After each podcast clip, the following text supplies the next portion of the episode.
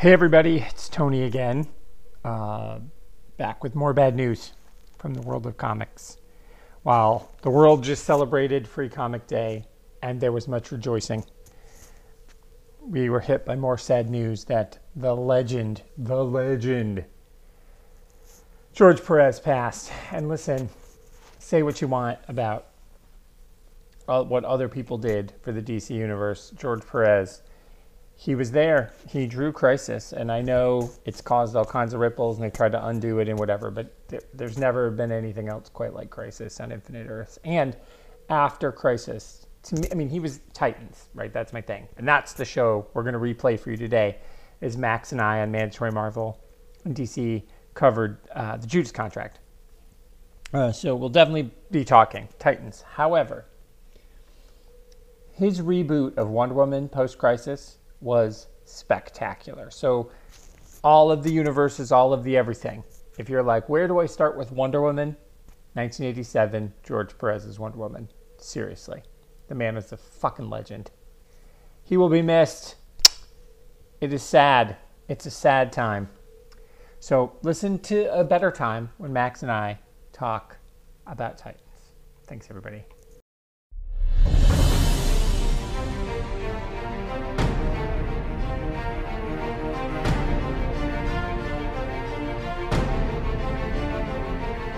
Greetings, all, and welcome to episode 7 of Mandatory Marvel and DC, the show that likes to take a look back at the biggest and best storylines from the big two of comics. I'm your host, Max Byrne, and I hope you'll continue to join me each and every episode as we cover these classic moments that have stood the test of time and crossed over into popular culture. Now, for episode 7, we are in for a treat. Completing his terrific trilogy of appearances on this show, it's writer, teacher, host of the amazing Indie Comics Spotlight podcast and all round Renaissance man. It's the former Might of Michigan and now known as Florida man, the oh, fantastic God. Tony Farina. Oh, Tony, how are you, sir? Oh, Florida man. Listen, that's terrible. Oh, that's the worst. I'm well. I'm well surviving in Florida as my uh, neighbors lick chairs and, and talk at each other. I am I'm safe and sound inside my condominium which I live in a condo because it is Florida after all. So I'm doing well, friend. How are you? I'm very well indeed. Yeah, much like you in the uh, sunny climes of the northwest of England. You know, just getting by day to day. You know, yeah. just waiting for this uh, whole thing to to be a, a, thing in the rear view mirror. But it, hopefully, uh, sooner rather than later, it will be. But that's um, right. Indeed, indeed. Well, that's obviously not why we're here to discuss uh, the shit in the world we're here to discuss, again, as we always do on this show, a classic moment of Marvel or DC lore. And as always, it's guest choice. So, Tony, why don't you tell everyone what you selected for us this time? Well, we have chosen, for everyone's listening pleasure, the classic. I mean, and I mean classic. This has been filmed twice at least. I'm sure they've stolen it other places. Marv Wolfman and uh, George Perez Judas contract from the Teen Titans.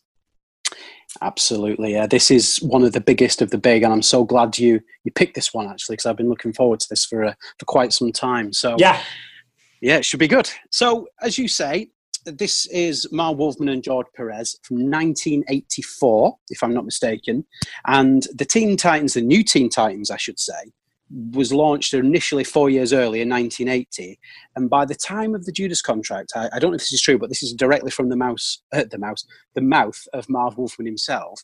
He says that at this time, this was outselling any other title in DC's output by four to one, which is quite staggering when you think about it. I mean, what do you think was behind the the appeal of the New Teen Titans at this time? What made it more popular than Batman or Superman or the, the Justice League, which were much bigger and more established characters? I think that what the new Teen Titans did better than the original Teen Titans, which I also read like in back issues. Like I read these. This was I was just getting into comics at this time, so this was yeah. happening to me, and I I found these, you know, in like within a year of them coming out, I found back issues, and I physically owned the floppies of all of these at one point in time. I no longer do, but I did. Um, that would have paid for lots of things if I still had them.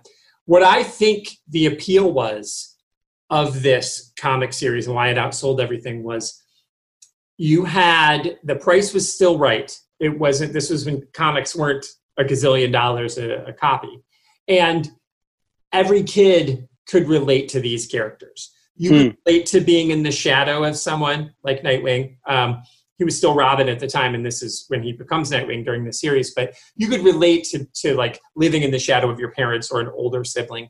You could be an outsider, um, like Raven. You feel. I mean, Raven is like the ultimate emo, right? She started emo.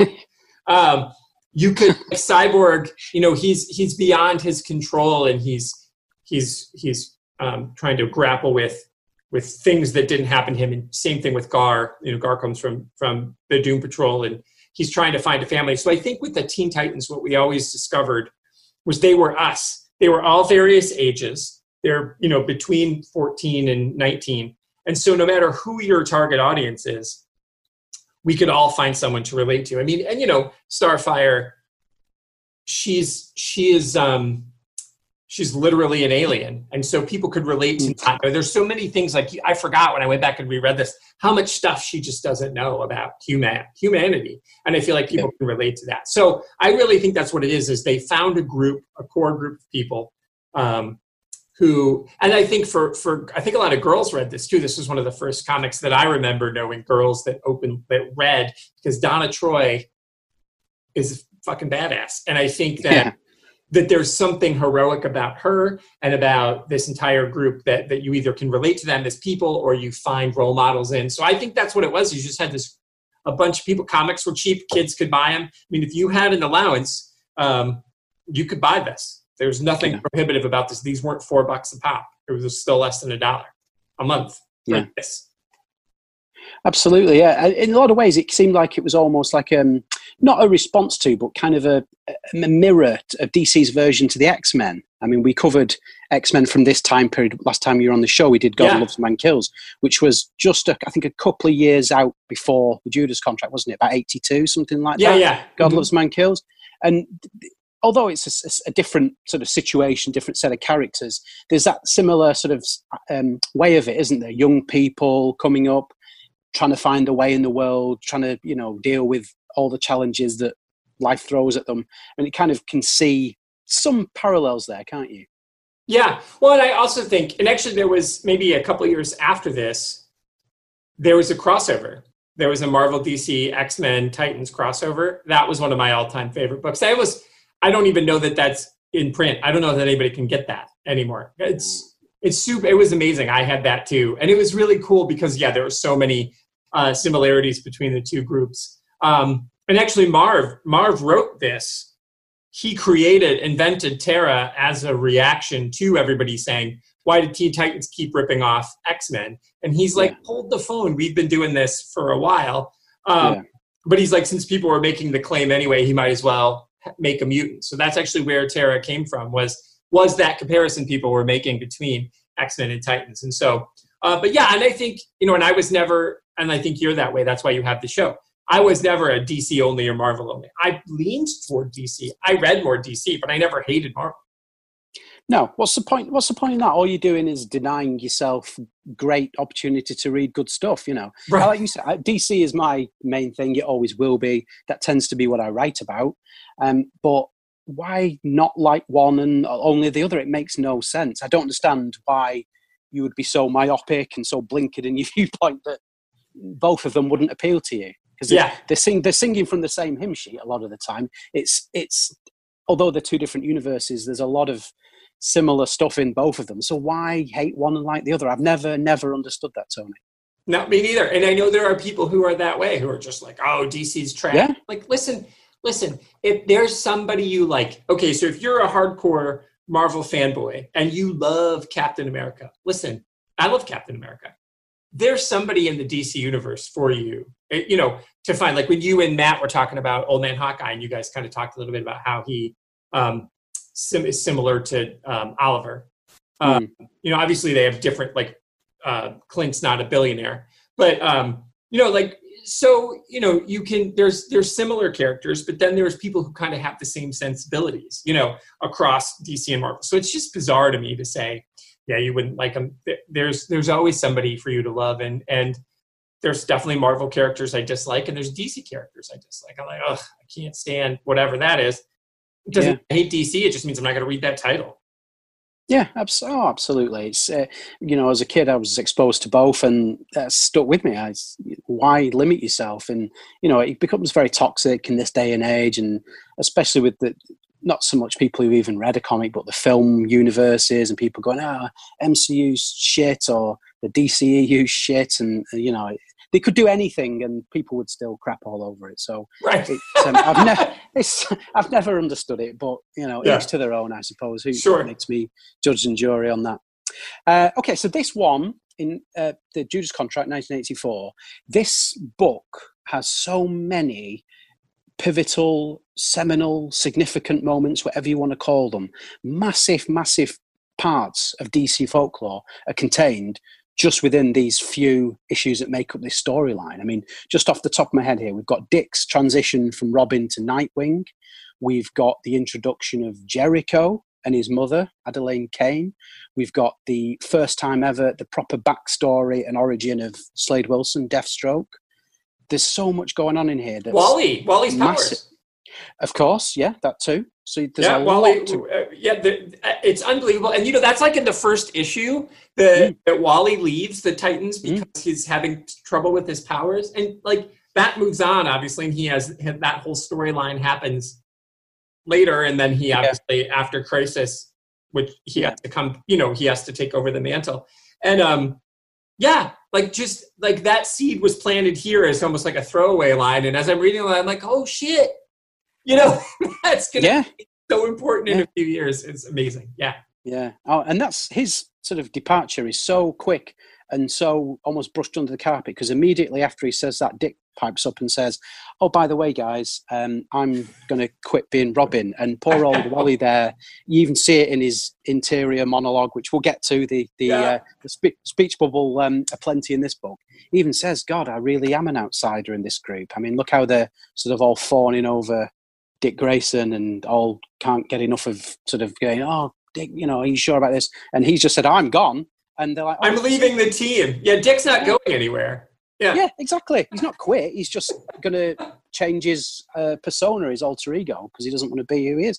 So they've completely just brushed him to the side. So it's kind of harsh, really. I think there. Um, but yeah, I like you say though, there's so many things just within this limited run that have the ripples have gone out massively throughout and have shaped where we are today in the current folklore, the current continuity. It really is something quite special.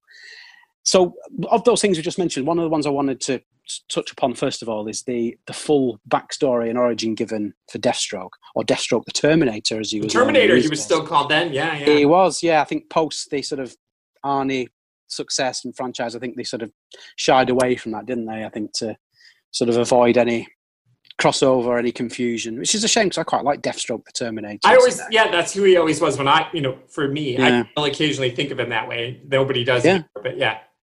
Yeah, no, it was good. I, I, I used to quite like that. Um, but this backstory and origin for him, do you think it makes him more of a sympathetic character because you're seeing that although he is a for the most part, at least at this point anyway, I think in more recent times he's sort of transitioned to being more of an anti-hero than an out-and-out villain, whereas at this point you hadn't quite seen that side. But because you see this backstory and the, the family life and the events that shaped him going down the path he went, I think it kind of takes away from his out-and-out villainy, doesn't it? And makes him, you feel for the guy a little bit more, at least I think you do. Well, I think what you see is that he loves somebody.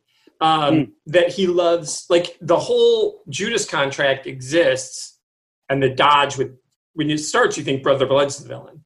Um, Yeah. uh, which is he's such a great character. I've always loved loved to hate Brother Blood and Mother Mayhem. What a, I mean, I love them as villains, but um, the the dodge is that um, you think it's them, and the only reason that Slade's doing this is because his son was killed in, um, who's also sort of a villain in service to Brother Blood, and so you learn that that like he cares about his family, and that's what humanizes him. That he doesn't give a shit about anybody, and he definitely doesn't care about Tara in this, but he but he cares about his son. So I think what it shows is that um, no matter how awful you are you have um, you know you care about somebody and i think that's important uh, because up until that point right he's almost robotic and Yeah. you see that he's not so i think it humanizes him a little but he still is definitely a psycho killer i mean what he his manipulation of and we can you know when i know we'll get to that what the deal with tara. But um yeah i definitely think it's really great to know. And what i find pretty fascinating is you know as origins change and uh, this kind of stuck right? Yeah. Yeah, this it's not really it's not really been messed with. and that's that tells you how solid it is and and how complicated and good they marv and george were about plotting because generally i mean think about all the times all the care even batman's origin has changed a few times and um not depending on which universe you're in new 52 whatever but terminator deathstroke has stayed the same guy the whole time and so i i really think that's testament to how smart it was and how complicated it is and you know if, if you put yourself in his position he truly was just a good soldier. Yeah. he really wanted to do the right thing and then he felt betrayed and so um, it's it is pretty fascinating It is, yeah. I mean, he, he, you know, he finds himself sort of lost when he gets sort of invalided out of the army, doesn't he? And then he takes the path he takes because he misses that sense of purpose, that sense of direction, sense of adventure, if you will, and and also kind of to provide for his family as well. yeah right that's right he doesn't have You any way yeah because his wife was a captain in the military Yeah. she's she's not she's act, no longer active duty because they have two kids back to back Yeah. yeah Exactly, yeah. So he's got to actually go out and um, put a roof over his family's head. So, I mean, it's, you know, not the sort of normal career path one would choose.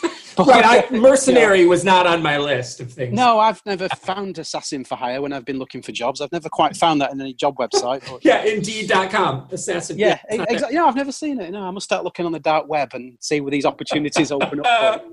Yeah. Um, but yeah, yeah. So you, you can understand that he, he does a lot of terrible things and continues continues to do a lot of terrible things.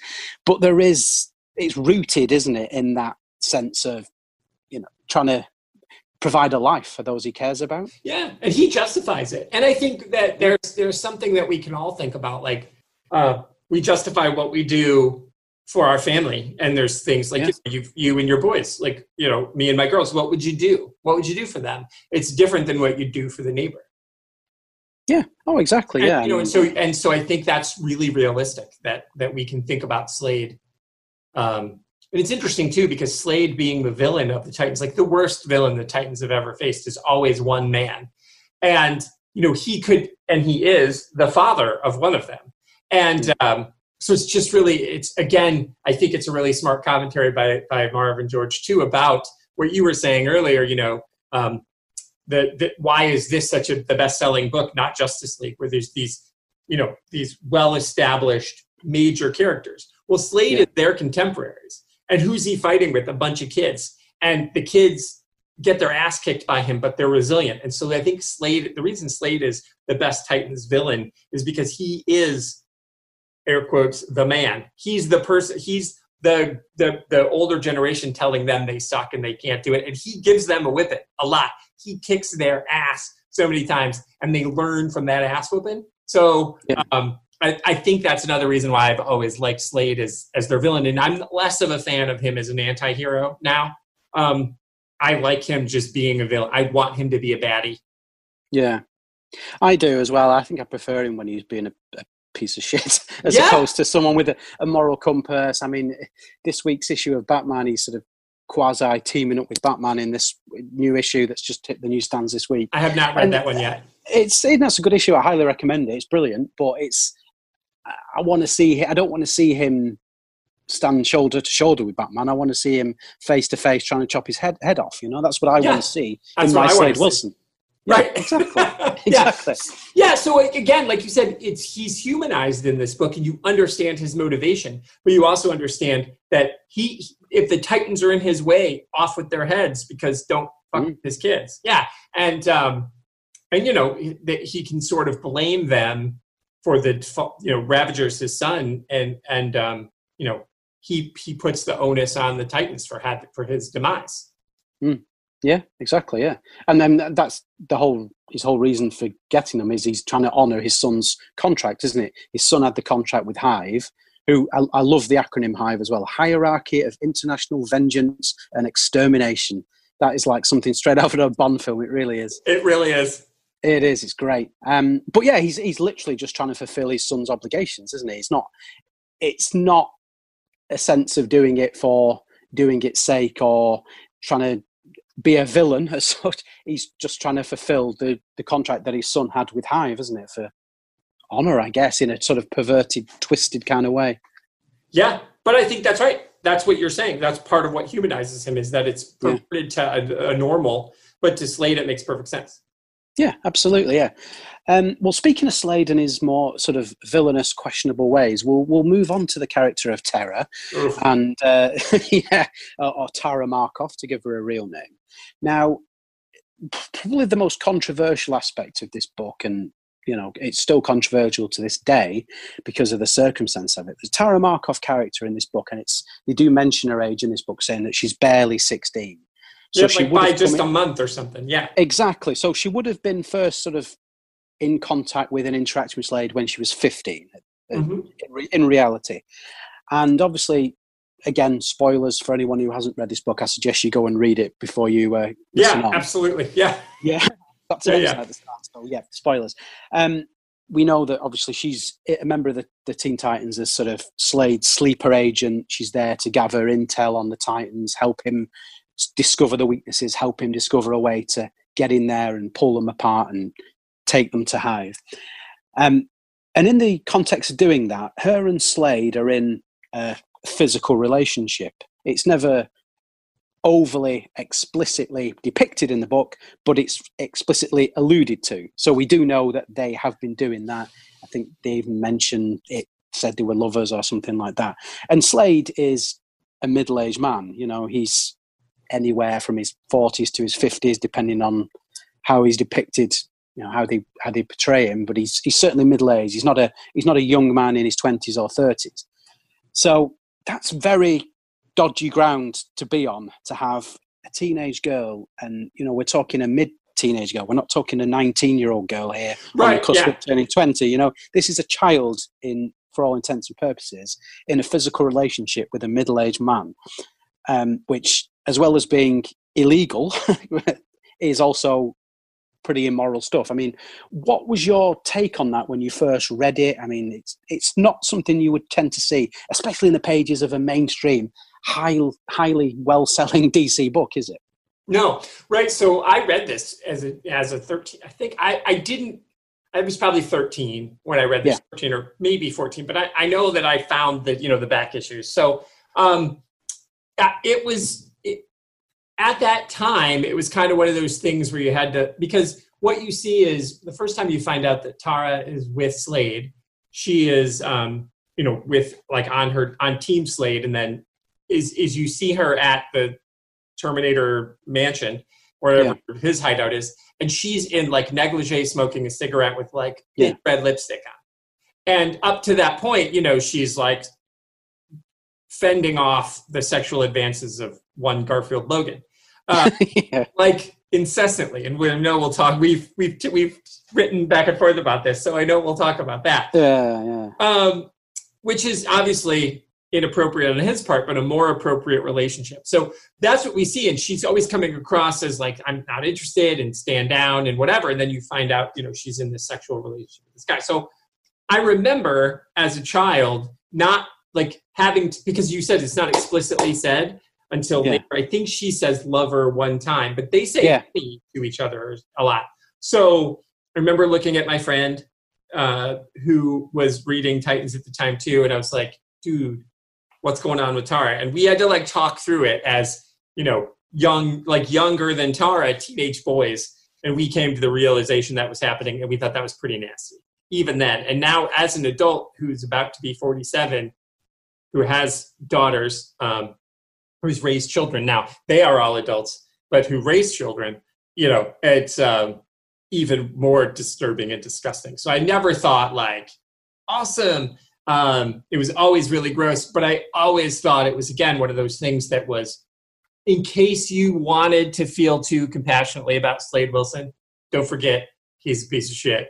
He is having sex with the child Yeah, exactly. Yeah, I mean, bizarrely as well. I watched an interview a couple of days ago. It was a, like a video sit-down interview with Wolfman and Perez. They were talking about this book, and Marv Wolfman said that, uh, to be, to best of his knowledge at least, DC didn't receive any complaints about that situation. The people were more bothered and wrote more or less complaint about what ultimately happens to Tara at the end of this uh, Mm-hmm. little storyline. So people were more bothered about that than the fact that they were depicting this. I mean, it beggars belief to me that you know, in a, I mean, I don't know what the situation was was like in America in the mid '80s. You would know more than me on that, but I would have thought in the more conservative parts of America, under a, especially under a Reagan it was a Reagan right-wing- administration. right, Yeah. right wing government that such things would be severely frowned upon, and that um, and, and I, I suppose at that point it was pre Tipper Gore, but that kind of that kind of feeling, that censorship, that you know anti uh, corruption of the youth, I would have thought that people would have been up in arms about this at that time, at least. I well, here's what I think it is. I think this came out in the dead zone of comic books being in popular culture. So this is post Christopher Reeve Superman and pre Michael Keaton Batman. And so right. what happened is we nerds, you know, because you were you were one. Um, there's we love what we love, and we love it all of our lives, regardless of what pop culture says. And Yeah. there was there was this time where, and it was around I'd say between like whatever Superman three came out, because Superman four, as we all know, is a fucking dumpster fire. But like after Superman three came out, but Yeah. before Batman eighty nine, there's nothing. Um, there's that Matt Salinger Captain America maybe is in there. Maybe that was even 1990. I think it, I think that was 1990. That was fucking Yeah. awful. Okay, well, It's anyway, dreadful, yeah. so there's like there's nothing, right? Maybe No. there's maybe like the Toxic Avenger, and there's just like Yeah. so. Like me, as someone who like walks around in Batman stuff and had like a Batman shirt and Batman this and Batman whatever, Robin shit, I was mocked for that for a good range. And this came out during that range where it was like, what kind of freak show are you? yeah, wearing a comic book shirt and reading comic books, you must be a weirdo. Then when Batman 89 happened and that changed since we've never gone back. Since Batman 89, it's been cool to like superheroes.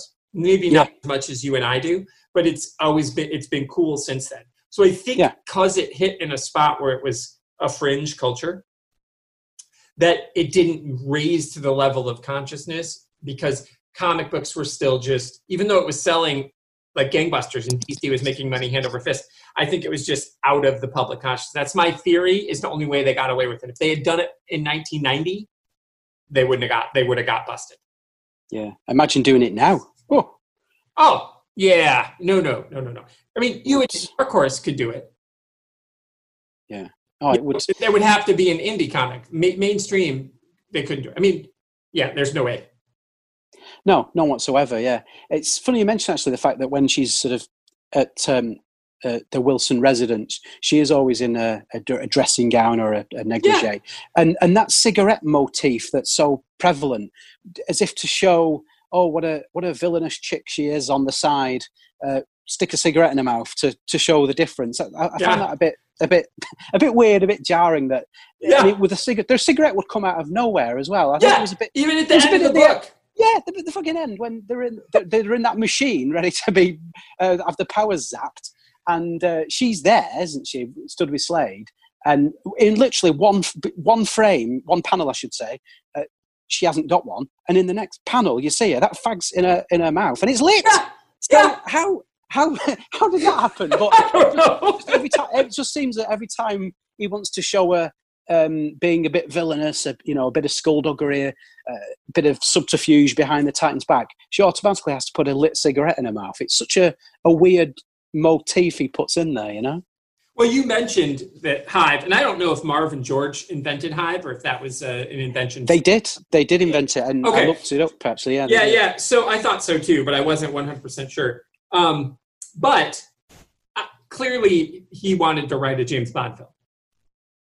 So that's where the cigarette. and it's like everybody. Right. you know, so that's uh, that's just this, a good guess. But yeah, no, it is such a weird thing, and and I almost felt like maybe he was trying to trying to pretend that because she's wearing lipstick and she's smoking that um, that maybe she's not really as young as she, she's pretending to be younger than she is. Like I always thought maybe Mm. it was his way of of you could then say, well, she's really 18 or 19, which is still gross, but at least Yeah. it's legal. And Yeah. you know, it, maybe, but I mean, we know for a fact. No, George and Marv have said she's 16 years old. That's true. Uh, Yeah. So I don't know if that was just like cover or just like you said, it was just it, they were really inopportune times. And you know, back then, nobody except for Raven, nobody had a suit that could have possibly had pockets in it. So where were her? Where was she keeping that pack of cigarettes while she was? it just doesn't make. Exactly. It's just, it's just, it's just so weird that every time it's just, it's there. It's, but you know, I suppose it's a way of, especially back then, of showing a bit of villainy. But um, yeah, it was a bit strange. But there you go. Um, do you think actually that, that the, char- the character of Tara and um, it, to me at times, I mean, hindsight is twenty twenty, and you know how it's going to end, and you know what she's all about. But I think, at least I've, as far as I can remember, the first time I read it, going back all those years, I always thought initially there was she was kind of torn between the a, a job and what she wanted. Whereas you know, obviously, she was there to bring them down from the inside. But at times, you felt like she actually liked and enjoyed being a part of that group. And I always wondered, would she go turn on Slade and actually side with the Titans in it? Obviously, she doesn't. We know that. But I always did think maybe there was that side of her. I think that if you only read these five books, then you would know that's not true. But I think you're right because if if you like me read the way she came into it, and she was part of the Titan, this was a this was a slow burn. This wasn't something they just set up. Like she didn't just appear. Yeah. This week, you know, it, this week in Titans, Tara shows up. I mean, she had been around, so um, I think that's that they were they were trying to set her up, and you were supposed to feel that way because if you Yeah. if you spent time with the character previous to this, uh, because what her brother's a hero, Geoforce. Yeah, Geo, Geoforce. Yeah. yeah. So I think I think that um, that if you'd read it all along, you were definitely supposed to feel that way. If you only read this, then you wouldn't. Like, because in this, she's pretty dark the whole time. She has indeed. Yeah. Yeah, yeah. Um, I mean, we want that, of course, because we're, we're not reading Teen Titans because we're on Team Slade. Yeah. We're reading Yeah. Teen Titans because we want to be Nightwing. Yeah. Right. Exactly. Yeah. I mean, that's why I read it. So I was like, I, you know, who doesn't want to be Rob? I mean, he was Robin at the time and he becomes Nightwing in this, but you know, that's, Yeah. that's my whole thing with Titans is Yeah. Oh, fair enough. Absolutely. Yeah.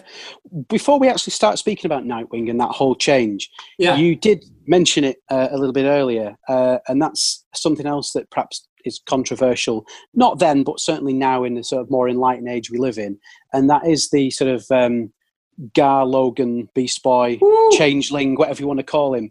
His, uh, shall we say, his sort of chat up game, his way of trying to uh, entice the ladies. It's very blunt and to the point, we should say. I mean, in this sort of post Me Too movement age that we live in now, this stuff wouldn't fly at, at all. This, you know, there would there there would be some outcry if they were showing this. I mean, he is a teenage boy, but um, in every sort of every female with a pulse in this, he's trying to practically force himself upon, isn't he? Not not in a physical all out sexual way, but he's tr- he's constantly trying to get a kiss off every girl he sees. And I think at one point in the in the mansion, the maid there sa- makes some kind of comment, doesn't she? He's not he's not there, but she says, "Oh, last time he changed, I forget which animal she said he changed into, but he was trying to you know force me into kissing him and all." He, he's pretty full on, shall we say? it is horrific, and I forgot. um, be honest, as a kid, I loved Changeling. Right? I mean, he was one of my favorites. And when when um, the change, because he was Beast Boy and Doom Patrol, and then he was Changeling in Titans, and then he's now he's Beast Boy again in the world of. And I never liked the name Beast Boy. Um, and I don't know if people just thought Changeling was too complicated of a of a name, or because they were de aging him, he had to go back to boy. Um, Yeah. But I remember loving him as like as a you know, and, and the action figures. You remember, um, and I don't know, there were there were all kinds of DC hero action figures, and changelings couldn't do anything. Like like uh, Vic's, you know, his hands came down, and there would like a light would go through his eye. but Changeling it just like came with little animals, like little green animals, like because Yeah. all the figure couldn't do anything. And I loved that thing, man. I loved Changeling, and I was also a 13 year old boy, and I didn't see any problem with it at the time, and I realized that's horrific. Um, so I wonder if that's why I didn't think anything was wrong with it at the time because I Yeah. thought his power was cool and I didn't get it. But it is really hard to read. When I went back and reread Crisis before we were, on, and we were both on a Chris and Dave show, Firestorm, also written by Marv Wolfman, is like the same way about killing Yeah. cops, and it's like really gross. So I don't know if it's that Marv Wolfman thought that's how teenage boys would react to girls, or if he just thought it was okay. Um, it is, I, I believe you said he is a sex pest. I believe that is true. Uh, yeah, I, I, I think he is. He, I mean, I mean, I, I don't think he's got sort of. Um, he's not a sinister character, is he? He's a, No. he's a good per, He's a good person. He's a young. He's a boy. hero. Yeah. yeah, he's a hero. He's fun loving. He's this. He's that. He's he's not got a bad crooked bone in his body. Let's be honest. But it's just. I don't know whether it was the times, but when you read it now, I mean, he doesn't take no for an answer, does he? He's, you know, he's. He, I mean, maybe it's because he does it under the guise of a cute little animal or something like that. He doesn't tend to do it so much when he's in his um, human form. He tends to be like a, a little squirrel or a little Oh, bird or that's a something really like that. good. That's a really good point. That he, Yeah, so yeah, that's a way of getting away with it because you know if, if we have cats or dogs in the in the house, you know you have them all over you, don't you? Climbing all over you, you cuddling them like babies and things like that. So I don't know if that makes it slightly more acceptable, maybe the depiction of it, but I, I don't know. Tw- Thirty-five years on, um, it's a bit much, isn't it? I would say. yeah. It's it's too bad too because I to, I did totally forget, and um, much like I forgot all of the way that they talk to each other. The Yeah. they're constantly yammering at each other, like "Hey, Rust Bucket," "Hey, Salad Head." I forgot that too. Yeah. I must have loved it. Obviously, everybody loved it because again, it was the number one selling comic in the world. But boy, that's annoying after a while too. It is, yeah. It's quite interesting actually because I mean, at this point, Wolfman was, I think he was 39, 40 in nineteen. Was he really? Yeah, he was Okay. 45, so he, yeah, he would have been 39 at this point. So he wasn't a young man as such. He wasn't old, but he wasn't young. Um, so he's obviously writing as a, a teenage, from a teenage boy's perspective, despite being sort of 25 years older than that at this point. And I don't know, I think he does a, half decent job at trying to find that teenage voice. And I suppose when you are that age and you're hanging out with your, your pals and things, you do kind of call each other names in jest, don't you? And take the piss out of each other. So I don't know. I think maybe maybe he's got it quite good there. I think.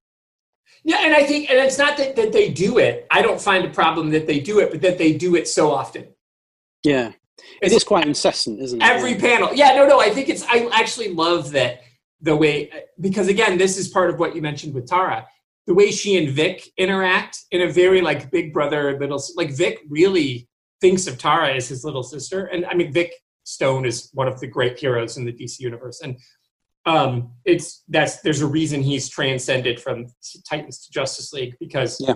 he is honestly truly like if if they were real, like who would you say who's the best man in the DC universe? Like who would you want your kids to emulate? It would be Vic Stone. Yeah, And yeah, probably would. Yeah, and you see it here um, in full force. And so, like the way when when Tara calls him like Rust Bucket, and he's like whatever rock, you know, and like I get that kind of teasing, and I liked it fine. I think you're right, but I think it was just because it was every time, and maybe it's because there's so many of them. There's so many Yeah. characters that they're all doing it constantly. It just was like it wore on me a little, and and and um, I. But again, it showed their affection, so that's why it's easy for you to think like, "Oh no, Tara's gonna Vic loves her. Vic Vic cares Yeah. about her. Um, not he's not in love with her, but that's like don't mess with my little sister is how I feel he treats her. And um, you know, not, if anyone was going to turn her to the good, it was going to be Vic. yeah, Yeah, absolutely. Yeah, he's, he's he is probably one of the most sort of morally absolute characters, isn't he? He's not. Yeah, He doesn't. You know, he doesn't. Everyone's everyone tends to have a dark side or a vice or something like that, but he tends to be pretty pretty dis- true, isn't he? Moral center, I think. Yeah. I think that's why they can never get a cyborg comic to last a long time because Yeah. there's not you're no one would believe a morally corrupt Vic Stone. Like the only way you could Yeah. actually corrupt Cyborg is if you corrupted his circuits and like forced it on him. Yeah. Um, you know he's i he's such a great character, and um, you know, it was always disappointing to me when he made the leap because I think Titans are worse off without him. But it also they're kids and they need to be morally flexible and make dumb bad decisions. And if Vic's there, you're never like, how are you going to make a bad decision when you like, oh, don't yeah. piss off old man Stone? Um, I don't know. I, I love him as a character because I think he is like just such a great role model, and I think that comes through here. Yeah, no, I agree with you on that totally. It's a really good point. Um, okay, so one of the, I suppose, the other massively huge undertaking in this book is Dick Grayson uh, giving up the Robin persona and becoming Nightwing. Um, aside from the sort of disco costume he wears and his disco Nightwing. I mean, oh, yeah, I, I he wore that, that for years. Yeah, I hate that costume. I think oh, his costume, his costume now is badass, but yeah. the one he had back then, I think, was fucking awful. I think it's terrible. Um, but aside from that, um, obviously, all he um, needed like was a gold chain coming down the big V and the front. yeah. It's almost like David has like modern day David Hasselhoff like models, you know, models his wardrobe after Disco Nightwing. It's like so atrocious. It is a, a pretty much a, a frightful um, ensemble he's put onto himself.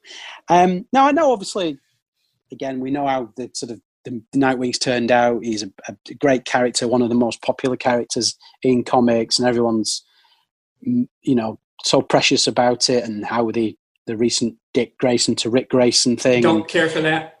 I don't care for that. But it looks as though he's going back the other way now. Oh, thank God! I know. It would appear so. That's that's good news for everyone concerned. Um, but at the time, um, I mean, comic book fans quite often are resistant to change and you know they like the characters how they like the characters. They're quite precious about it. And you know you, you see it all the time when in, in, the film and tv world when they cast somebody that they don't like or the costuming is not to their specification. People leap all over it. So obviously yeah like i said nightwing's a great character but at the time to see someone move away from Robin, and now this isn't someone moving away from B'wana Beast or some low tier character. Robin is Robin is a list, isn't he? So I can't imagine what that would have been like actually at the time to see one of the greatest and long stand most long standing characters as well. Let's not forget who'd been there since 1940 or whatever.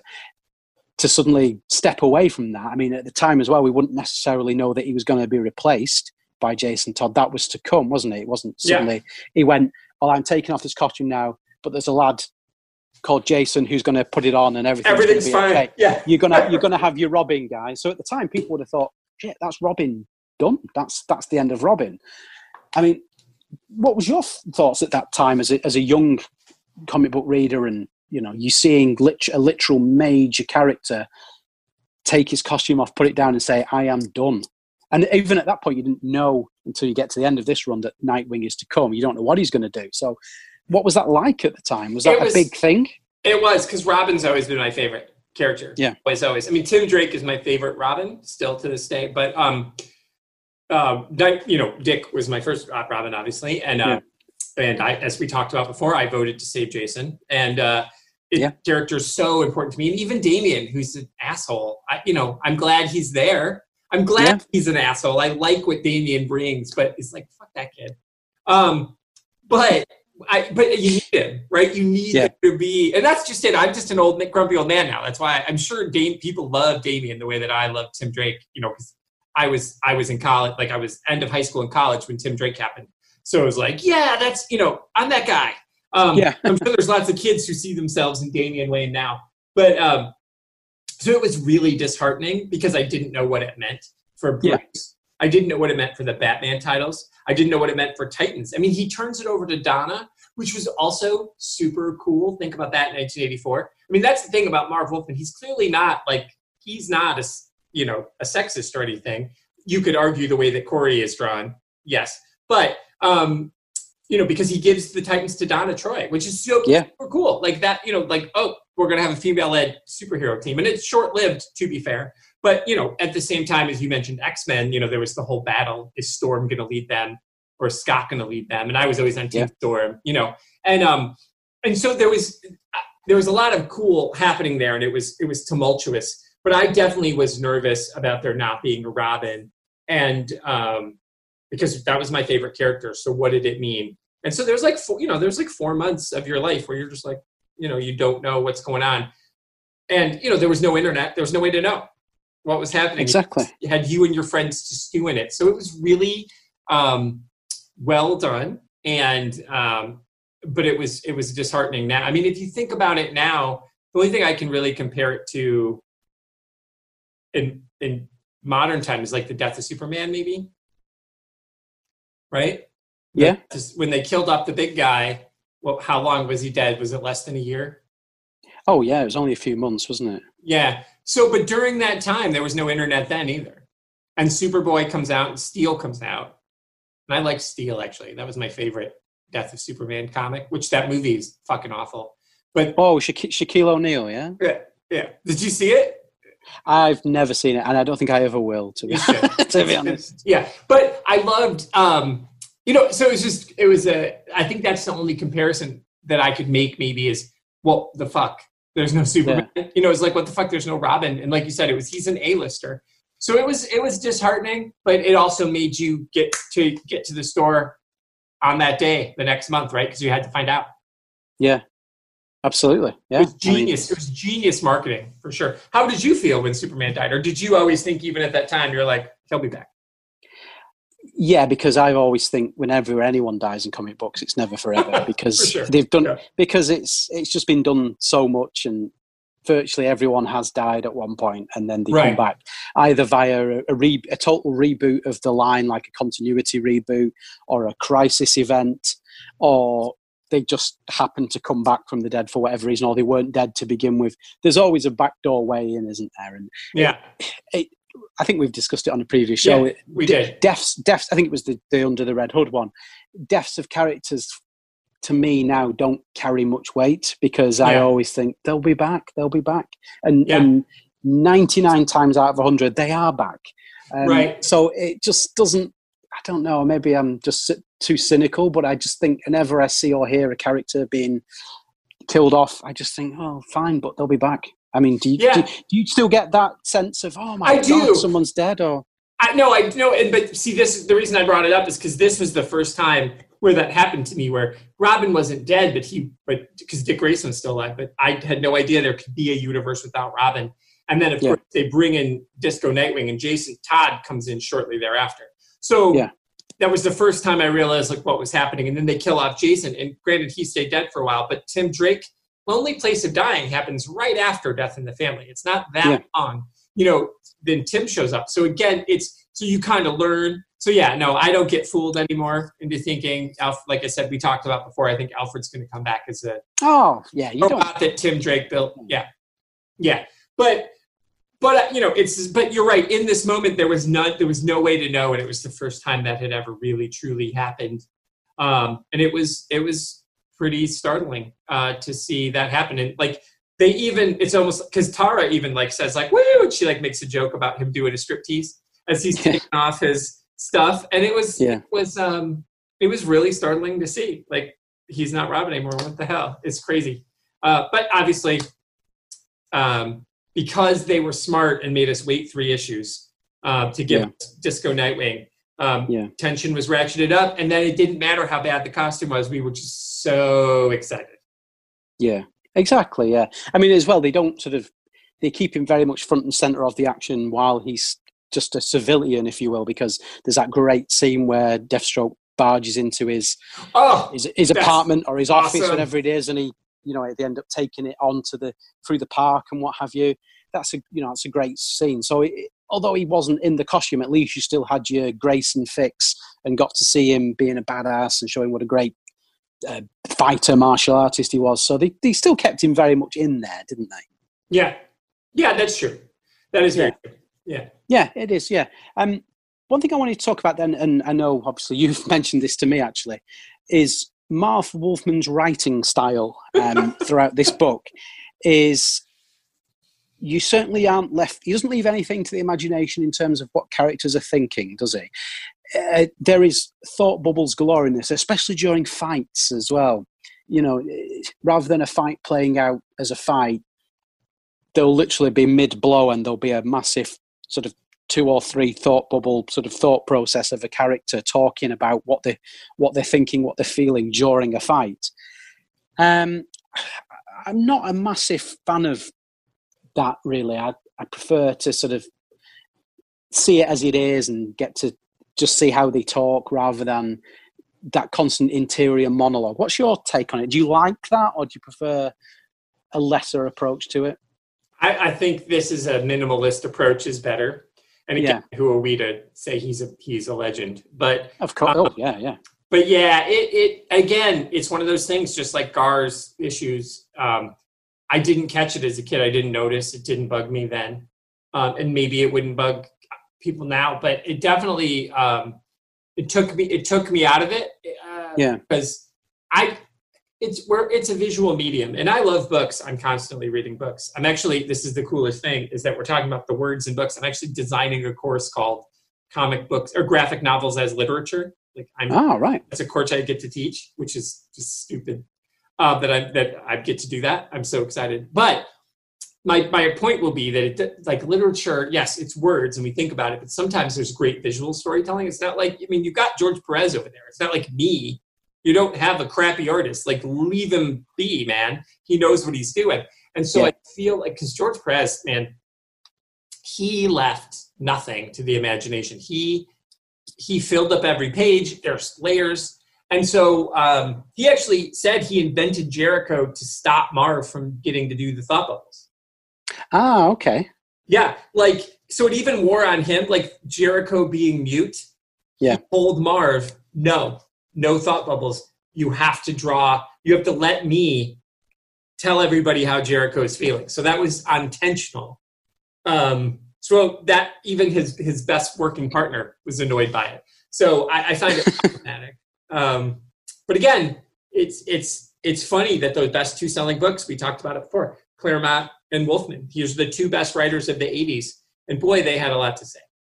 Yeah, I think it's it's of its time though, isn't it? I think eighties uh, comic books, especially sort of DC books from that time, they had a lot of that in them, didn't they? Yeah, it you're right. They did. It, it was. Yeah. It wasn't unique to this creative team to have that kind of thing going on. There was a lot of that kind of characters thinking and thinking out loud for the for the reader's purpose at least. Yeah, that's you don't really see it now at all. Actually, do you think it's rare... that do you think it's that they know that we've all grown up because those were written for teen for kids and now they know there's more adults probably than kids reading comics? Yeah. Trust uh, yeah. I think so. I think it's a reflection of the audience because i think you've you're not having to spoon feed the audience. You're not having to give them every bit of information you're just putting it out there and they can they can see what's going on. They can see from a, a character's body language a character's actions what the character says and does what they're thinking. You don't need a character to have a you know on a one page have six panels of thought because yeah you don't have to spell it out is, is what i'm saying. And i think that's exactly true what you're saying is it's not aimed at um, a young audience is it? It's aimed at a, an adult audience an intelligence audience so i don't think there's that need to spell it out as much i think it was just something of its time And like I said, if you pick up a DC comic now, whichever any title you care to mention, you'll find little to none of that kind of thing now, will you? It's, it's funny. I just finished uh, Harley seventy three, and there is, and that was one of my big problems with it. Is, and I, I think Sam Humphries is a really good writer, um, but it was exposition heavy, like way more yeah. Harley Quinn book. And I know she's a doctor and she thinks a lot, but this was like really heavy on like out like other person's thought bubbles. And it was like wait there was a whole page literally of that like just yeah. and again i like words. Give me words. But yeah. you're also in a visual medium so you have to allow the artist to do the work. And it just seemed like they maybe they rushed to get through this storyline. So they were like cutting it off i don't know if it was because of the pandemic they tried to cram two issues into one but it was really yeah. noticeable because again the nightwing 71 that was also out this month this week there's Joker's in there, and there's a lot of story that happens in that, but it's it's also very sparse. Yeah, yeah, oh, it is. Yeah, yeah. I prefer I prefer where it's at now to where it was back for sure. Then, yeah, yeah, yeah. That's totally true. Um, I think it's just I don't. It's, it's like you said. I think you're absolutely right, Max. It's a product of its time. Yeah, I think so. Along with uh, some of the other things we've already discussed, I think it's just uh, indicative of how things were uh, back Yeah. then. I would say, yeah. Um, uh, speaking of the art, obviously George Perez. I think him and Marv Wolfman are intrinsically sort of linked forever, aren't they, with the stuff they've done? I mean, I, the, uh, earlier today I was having a quick look at the list of characters that they've created, and it literally l- reads like a who's who of comic book characters across Marvel as well as DC. I mean, it is just phenomenal the list when you look at it, uh, and stuff they've actually created apart from each other as well, not together, but at least one of them's had a hand in as well. It is literally a, a list of just top character after top character. Uh, uh, I mean, I know people can point to to Stan Lee and people like that, and people he worked with is Steve Ditko, uh, Jack Kirby, and the, the wonderful array of characters that that they created back in the '60s. But I think going after that, I don't think any. Well, I mean, it's all opinion. You you say who you think, or correct me if I'm wrong. But I don't think there's been another creative pair that have created so many huge characters in in isolation since those days. I wouldn't think it's quite phenomenal. Yeah, no, I would. I mean, depending on however people want to take this, I like to me, um, like if if Ditko and Lee are you know Lennon and McCartney, then these guys are Jagger and Richards. You know, it's like Yeah. that kind of of um, of pairing of skill and of inventiveness. And uh, no, I agree. I um, I think they they they were fearless. They also had the support of DC you know they could they could get away with anything and they were willing to do like what they do to tara here and they don't care um Yeah. they were like we're gonna get rid of nightwing. We're kicking kid flash out of the comic. We're gonna whatever. And, and the, the the trust they had. And then shortly after crisis they gave george by himself um the wonder woman reboot. Like Yeah. you know right? And that was really good stuff. Um you know because he could write too obviously. Uh and he didn't normally. You always you always think of, of him as the artist. But but that Wonder Woman post crisis Wonder Woman stuff was really good. Um, and you know, you're, they're giving him one of the Trinity, so that shows the trust that they have in him. You're coming from the Kids comic, and you get to destroy the universe. And Now you have to rebuild it. Yeah. You know, we'll Oh, get, exa- yeah. Yeah. Absolutely. I mean, yeah. I mean, to like you said, to give them the Crisis on Infinite Earth shows that they were the sort of golden pair at the time. You know, we want to we want to condense everything into one universe and then set a pathway out to move forward. Who do you give it to? You give it to these two guys. I mean, it's Yeah. it's it's like you said, it's just phenomenal, isn't it? What Yeah, they've his- managed to achieve. and what I like about George's art style is that it's like we talked about. It's packed. It is like Yeah. the visual representation of Marv's writing style, but Yeah. it also works in con in contrast with it because if you you could look at a George Perez book and you don't need a ton of words because he's given you everything. He's not there's he's not leaving anything on the table. He is showing you emotions. I mean, again, he invents Jericho. It's his first character that he invented on his own for DC. Yeah.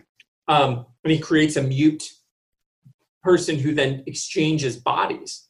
And so he's not only is he that what a cool idea, although it's weird that his name is Joe. He goes by Jericho in superhero form, but he doesn't wear a mask, so it's like Yeah. that was silly. But what was cool is he also trusted Marv enough then that when Jericho goes into someone else's body, now Marv has to decide how Jericho talks in someone else's body. Yeah. You know, and so yeah, he really his the way that he drew forms, like his his characters looked, you know, they're all ripped like Jesus, like they all are, right? You know, I mean, there's this whole thing of of superheroes being, you know, everybody's ready for the fight club on purpose. So he really mastered that form. It's not like the the Jim Aparo kind of like long and lean. Remember? Yeah. Um, his, you know, these they they look ready for a fight, um, but they don't look like Arnie. You know, they don't look. They look like they could be real. You could run into someone who looks like Nightwing. Yeah, exactly. They look like they're at the sort of peak of human condition without transitioning into being a Superman, so to speak. Yeah, like they're not grotesque in any way. Yeah, no. yeah. It's really No, good. is. Absolutely, it is. I mean, when you read about the two of them and how close they worked together, I think I read that they lived literally five blocks away from each other at this time.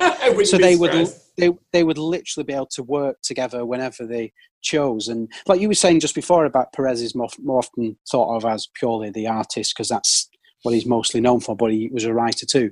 I, I read that in their sort of collaborative partnership, they actually would work out plot together. It wouldn't be a case of I write, I'll give you the script, you go and visualize it and put it on the page. They actually it was a true collaboration. It was a real the two of them working in in tandem. It's quite something really when you think about it.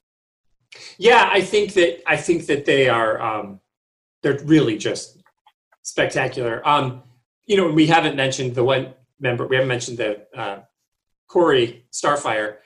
Oh, still, yeah. still to this day, um, the Starfire comics, the, the image of Starfire is is a bit absurd. Um, I'll and um, I was talking to Kelly Gaines. She's going to be on my show in a couple of weeks, and we talked about how um, her her mom saw a Starfire comic when she was young, and she was like, she saw Titans, and she was like, "You're not reading that because it was like smut."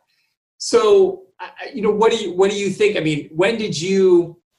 How old were you when you first like saw your Starfire, and what do you think now as an adult man of the way that she is handled? And even in the Red Hood and the Outlaws, when she was in that in the New Fifty Two, she was still. I mean, she's a star princess. She is a badass princess warrior, but she is so overly sexualized. Oh, George j- are just as guilty.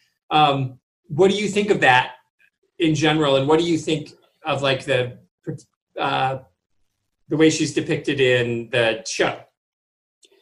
I think the show does a the TV. Are we talking about the TV Yeah, yeah, show yeah, now, yeah, the live action. TV show?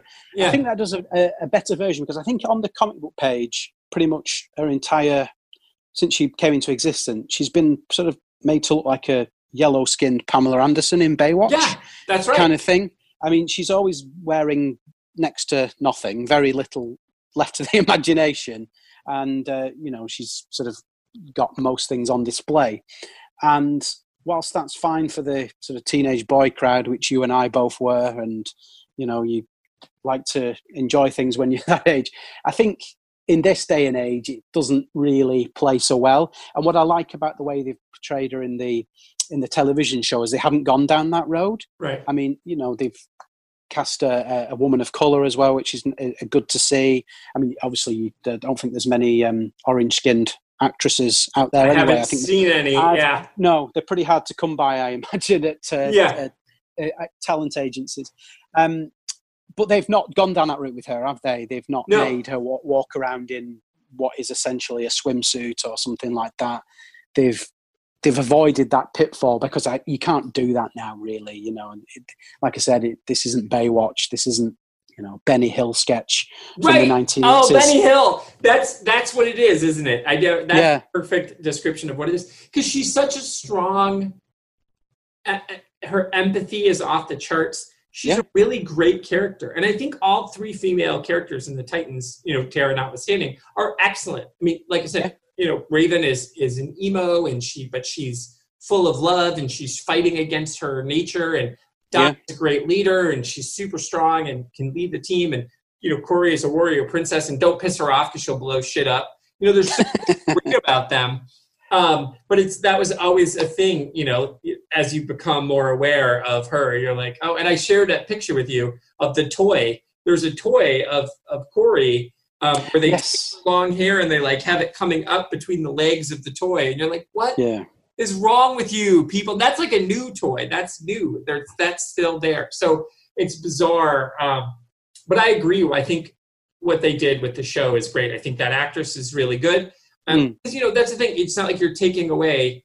Um, if you see her, you could be like, "Ooh, that's a super attractive woman," but it's not like she's. Um, it's not so over the top that it's just like she's only there to be a piece of meat. She's also will. Yeah. you know, the first thing we see in the show is she's like killing people. You know, so she's she's pretty she's pretty tough too. Um, and so I feel like that was the mixed message. Reading this again is how strong and powerful Kory is, mixed with that flying swimsuit. I just don't get it. Yeah. Yeah, I agree, I completely agree. Uh, it's funny you should mention the TV show actually, because I just want Yeah. to quickly, before we get to our uh, sort of end thoughts on the book and our scores out of five, um, like you said, this has been adapted outside of the comic book page. They did the animated film in 2017 of the Judas Contract, and as you've already mentioned, they loosely adapted this for the second season of the Titans Yeah, live action yeah. TV show, but they obviously they made some changes to fit their lineup. So they substituted Terra doesn't exist on the TV show. So they, so they used Rose Wilson Slade's actual daughter. They changed it into the fact that she actually did sort of see the light, as it were, and realised what she was doing wrong and sided against her father for the end and actually was the one who, with Nightwing's aid, killed a father, although I don't believe he's dead. There's- we'll see it. We'll, we'll see, we'll, yeah. see, we'll see him again. I think actually there was apparently a scene shot that they decided not to go with that was going to be like a, a credit scene or something of him in a hospital bed, barely alive Oh, because he can't, that wouldn't have killed him anyway, would it? He has no, this you're not going to kill Slade. Yeah, that's not going to exactly, he has the healing regenerative, regenerative. Is that the right pronunciation? Power. Yeah. Oh man, it's uh, I, I can't speak. Um, so yeah, he, he would never would have died, but that's a side note. So they changed that. Obviously, there's no cyborg um, in the Titans TV show. He's in Because he's in, Patrols. he's in Doom Patrol, right? He's in Doom Patrol, of course. Um, so that's different. And you have Hawk and Dove in the TV show as well. So there's lots of little different things. But I thought they did quite a good job with it, actually. You know, despite having to change a lot of things to fit in with the show, I quite liked it. I thought the his reason, Slade's reason for wanting to go at the Titans, they changed that, didn't they? They didn't make it so he was trying to fulfill his son Grant's contract because Grant's not in depicted in Yeah. the TV show. He's there because he's trying to avenge the death, in inverted commas, of Jericho. Correct. He holds them responsible for his death, but then obviously we la- that he sort of survived in a, a, different form.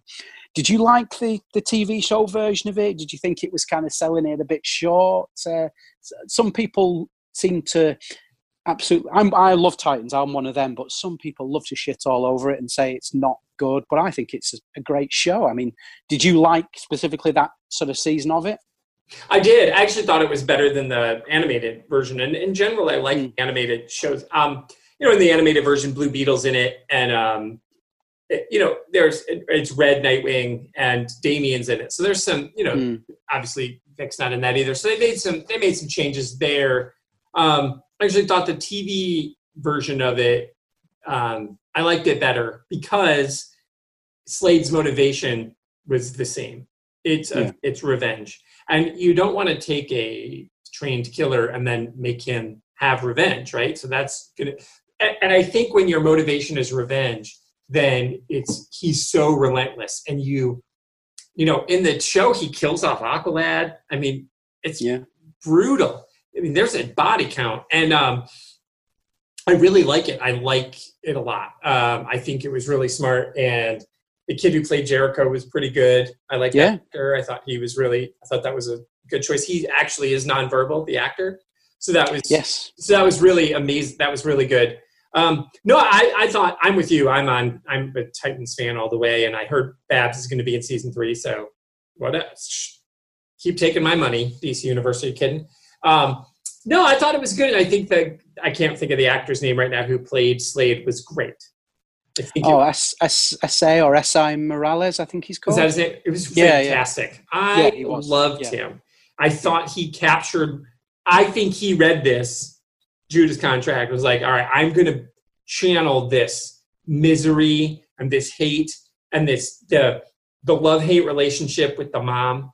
Um, it was all on full display there, and I just thought Mm. it was really fantastic. And so, while you said it's a loose adaptation, I think it was really spot on. And because there was death, because of course the end of this, Tara dies, and people die in that. There's real consequences. Whether I'm with you, I don't think Slade's going to die, but there's a real body count, and I think that's what Yeah. the Titans TV show is gritty. Like I mean, this was 1984, and like you said, it's conservative. It's it's Thatcher and Reagan are in charge of the world, and um, here you have this comic book that's dark and gritty, and teenagers are being killed. Um, so I think the show, people who shit on the show, didn't read Titans in the 80s. Yeah. I think that's what it is. We're like, you know, I think so. I, I, I don't quite get why people are not on board with it. I think it's a really well executed show. The characters are great. I like the adult tone. It's not like your, a CW show. It's really it's good stuff. I think. I, th- I think, like you said, I think the more of a fan you are of the source material, the more you'll get out of the TV show. I think you've hit Yeah. the nail on the head there, Tony, for sure. There's so much in it. There's so much sort of little bits. There's a tr- treasure trove of Easter eggs throughout that show. You can tell it's written by people who know their stuff. You know, they're, they're not sort of got some hired Hollywood gun for hire to to just put it together. They've really gone into the the, the lore of the DC world. I think it's a really well done show. I can't wait for season three. I just wish it wasn't delayed, but Yeah. it is what it, it is. What it is with the world we're living in right now. But I, I, I don't quite get why people don't like it. I don't see what the problem is. To be honest with you, Well, I think if people listen to us talk about this and they go read the Judas contract and then they Yeah. go watch these Titans, I think they'll get it a little bit better. The the tightness of the Titans and the way that it's a family show. Um, Yeah. The Titans has always been a family comic. It's a dysfunctional family, but it's a family, and Yeah. they, um, you know, they have again no Vic Stone, so they're really missing a moral compass. Donna is kind of the moral compass a little bit on this version of it. Like it- yeah, and Kory, this version of Kory plays a little bit of that. It- It's that's the one thing that I think this group of Titans is missing, and I think though going forward, Dick will be back to being the kind of the moral compass. Make you know, because everybody's got their problems, you know, on the show. Uh, Yeah. But I really like it, and I think yeah, if you read Judas Contract and then you go watch the Titans, you'd be like, oh, I get. I get what it is because that was the thing. The reason I sent you the thing, I'm like, man, I've been thinking about reading Judas Contract again, is because I just I've been missing Titans and I've been reading up on it. And I thought maybe I'll rewatch it, but I still haven't even finished Swamp Thing. You know, so I'm like, I can, I gotta, you gotta choose your choose your time. yeah, yeah. reading this and talking to you about it. Um, that was good time. That was time wisely spent, in my opinion. I think it's a it's a book worth reading, right? It's I mean your your introduction to what this show is supposed to be. I think Judas Contract fits the bill of of the story that um, and you said, and I didn't think about that, like the the the aftershocks of the DC universe for Yeah. years to come from this five issue stories.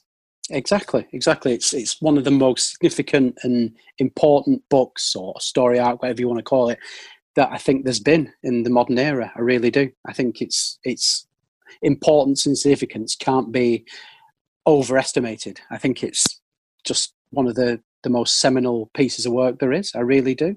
Yeah. Uh, and on that and on that note, um, we'll um, transition to uh, rather like Dick Grayson transitioning to Nightwing. Sure. We shall trans we shall transition to our end scores. yeah. Um, as always, I, I always let my guests have the last word. So, in terms of my thoughts on it, uh, I out of five, I have to give it five. I just think it has to have full marks for all the amount of milestone moments in it.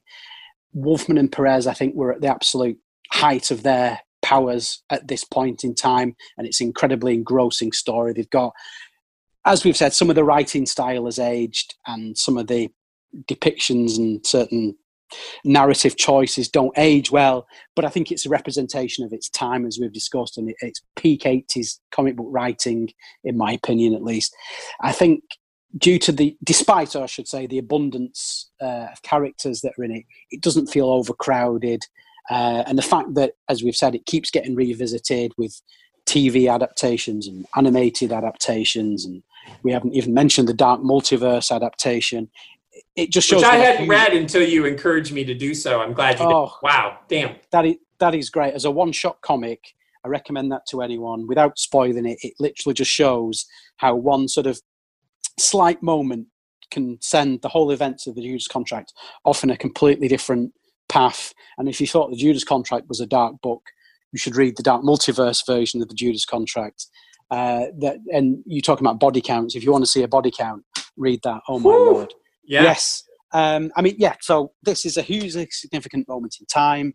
Uh, it's controversial. It's action packed. It carries genuine emotion, I think, as well. So I'm all in for it. So I have to give it full marks. So how about yourself, sir?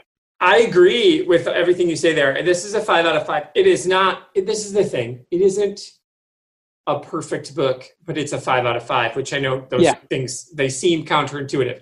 It is near perfect. At the time, in 1984, this was the perfect comic book. It was, it, it Yeah.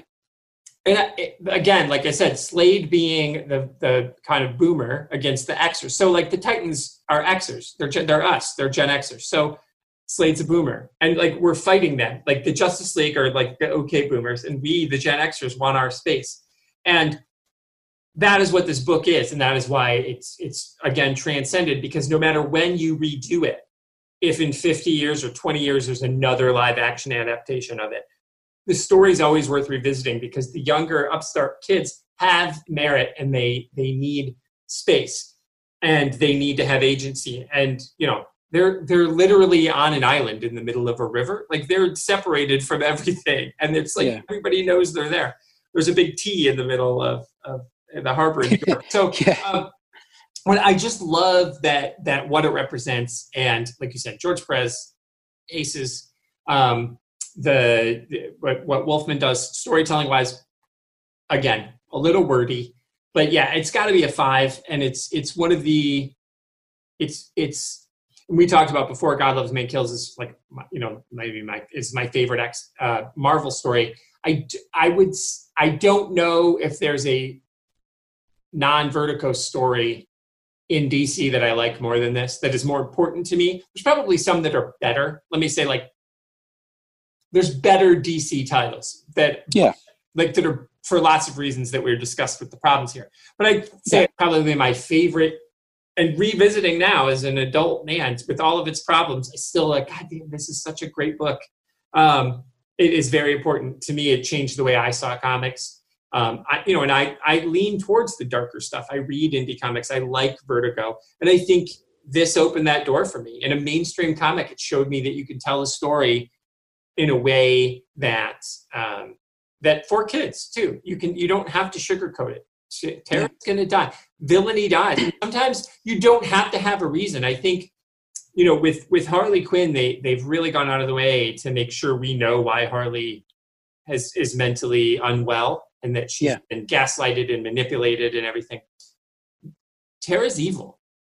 She just was born broken, and there's no explanation for it. And I think what they ask you to grapple with is sometimes there's just bad shit in the world, and there's no good reason for it. And I think that yeah. was really fascinating uh, too. So it's just it's layered and it's it's worth everybody's time. It's definitely not a light read. I think you said it was almost impenetrable. I think you said. so, yeah, yeah, that's very but true. it's so good. Yeah, so I give it a five.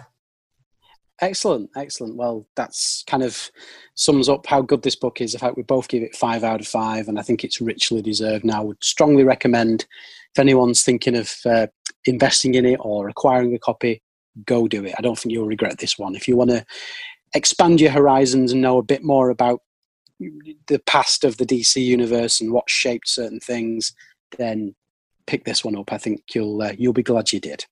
Sure. Uh, and I, yeah, sure. And I'm very glad that uh, you've uh, been on again, Tony, and given up your time and your expertise and your insight. I'm very, very grateful to you as always.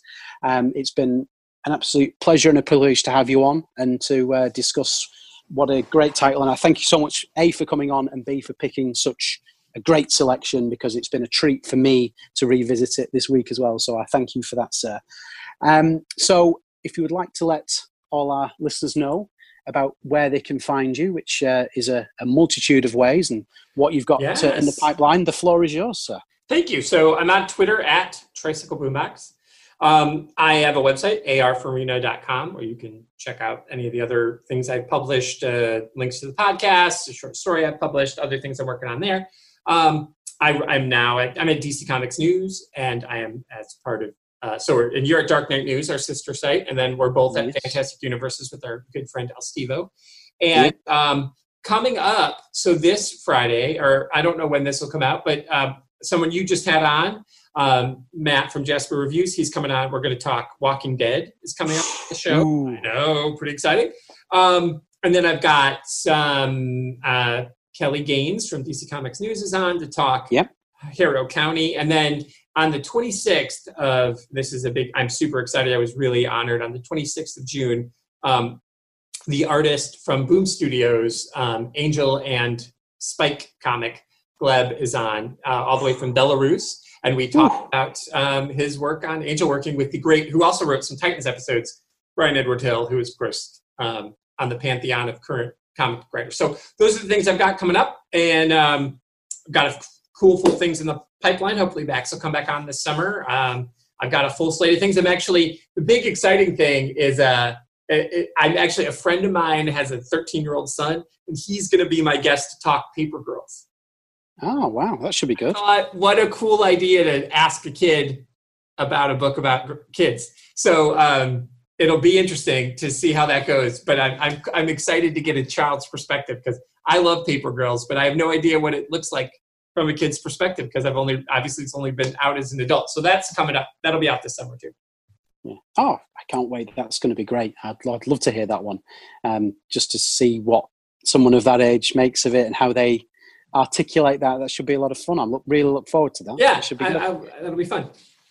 Absolutely, yeah. Um, for anyone who wants to say hello, you can find me on Twitter at Maxy Byrne, which is M A X Y B Y R N E. On there, on my Twitter page, is links to the various web, websites I write reviews and articles for. You can find that.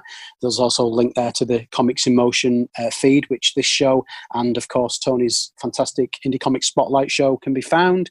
So that's all there. Do say hi, you know, uh, drop a line if there's a particular uh, book, uh, like we've just talked about, that you'd perhaps like to be the subject of a, a upcoming show. By all means, uh, suggest it and um, we'll uh, see what we can do. So all that remains for me to do is to say yet again, Tony, thank you, thank you so much. It's been an You're absolute welcome, privilege. Thank, thank you very much. And to everyone out there, hope you've enjoyed it. Stay safe, and uh, see you down the road. And um, next episode. Thank you very much. Bye now.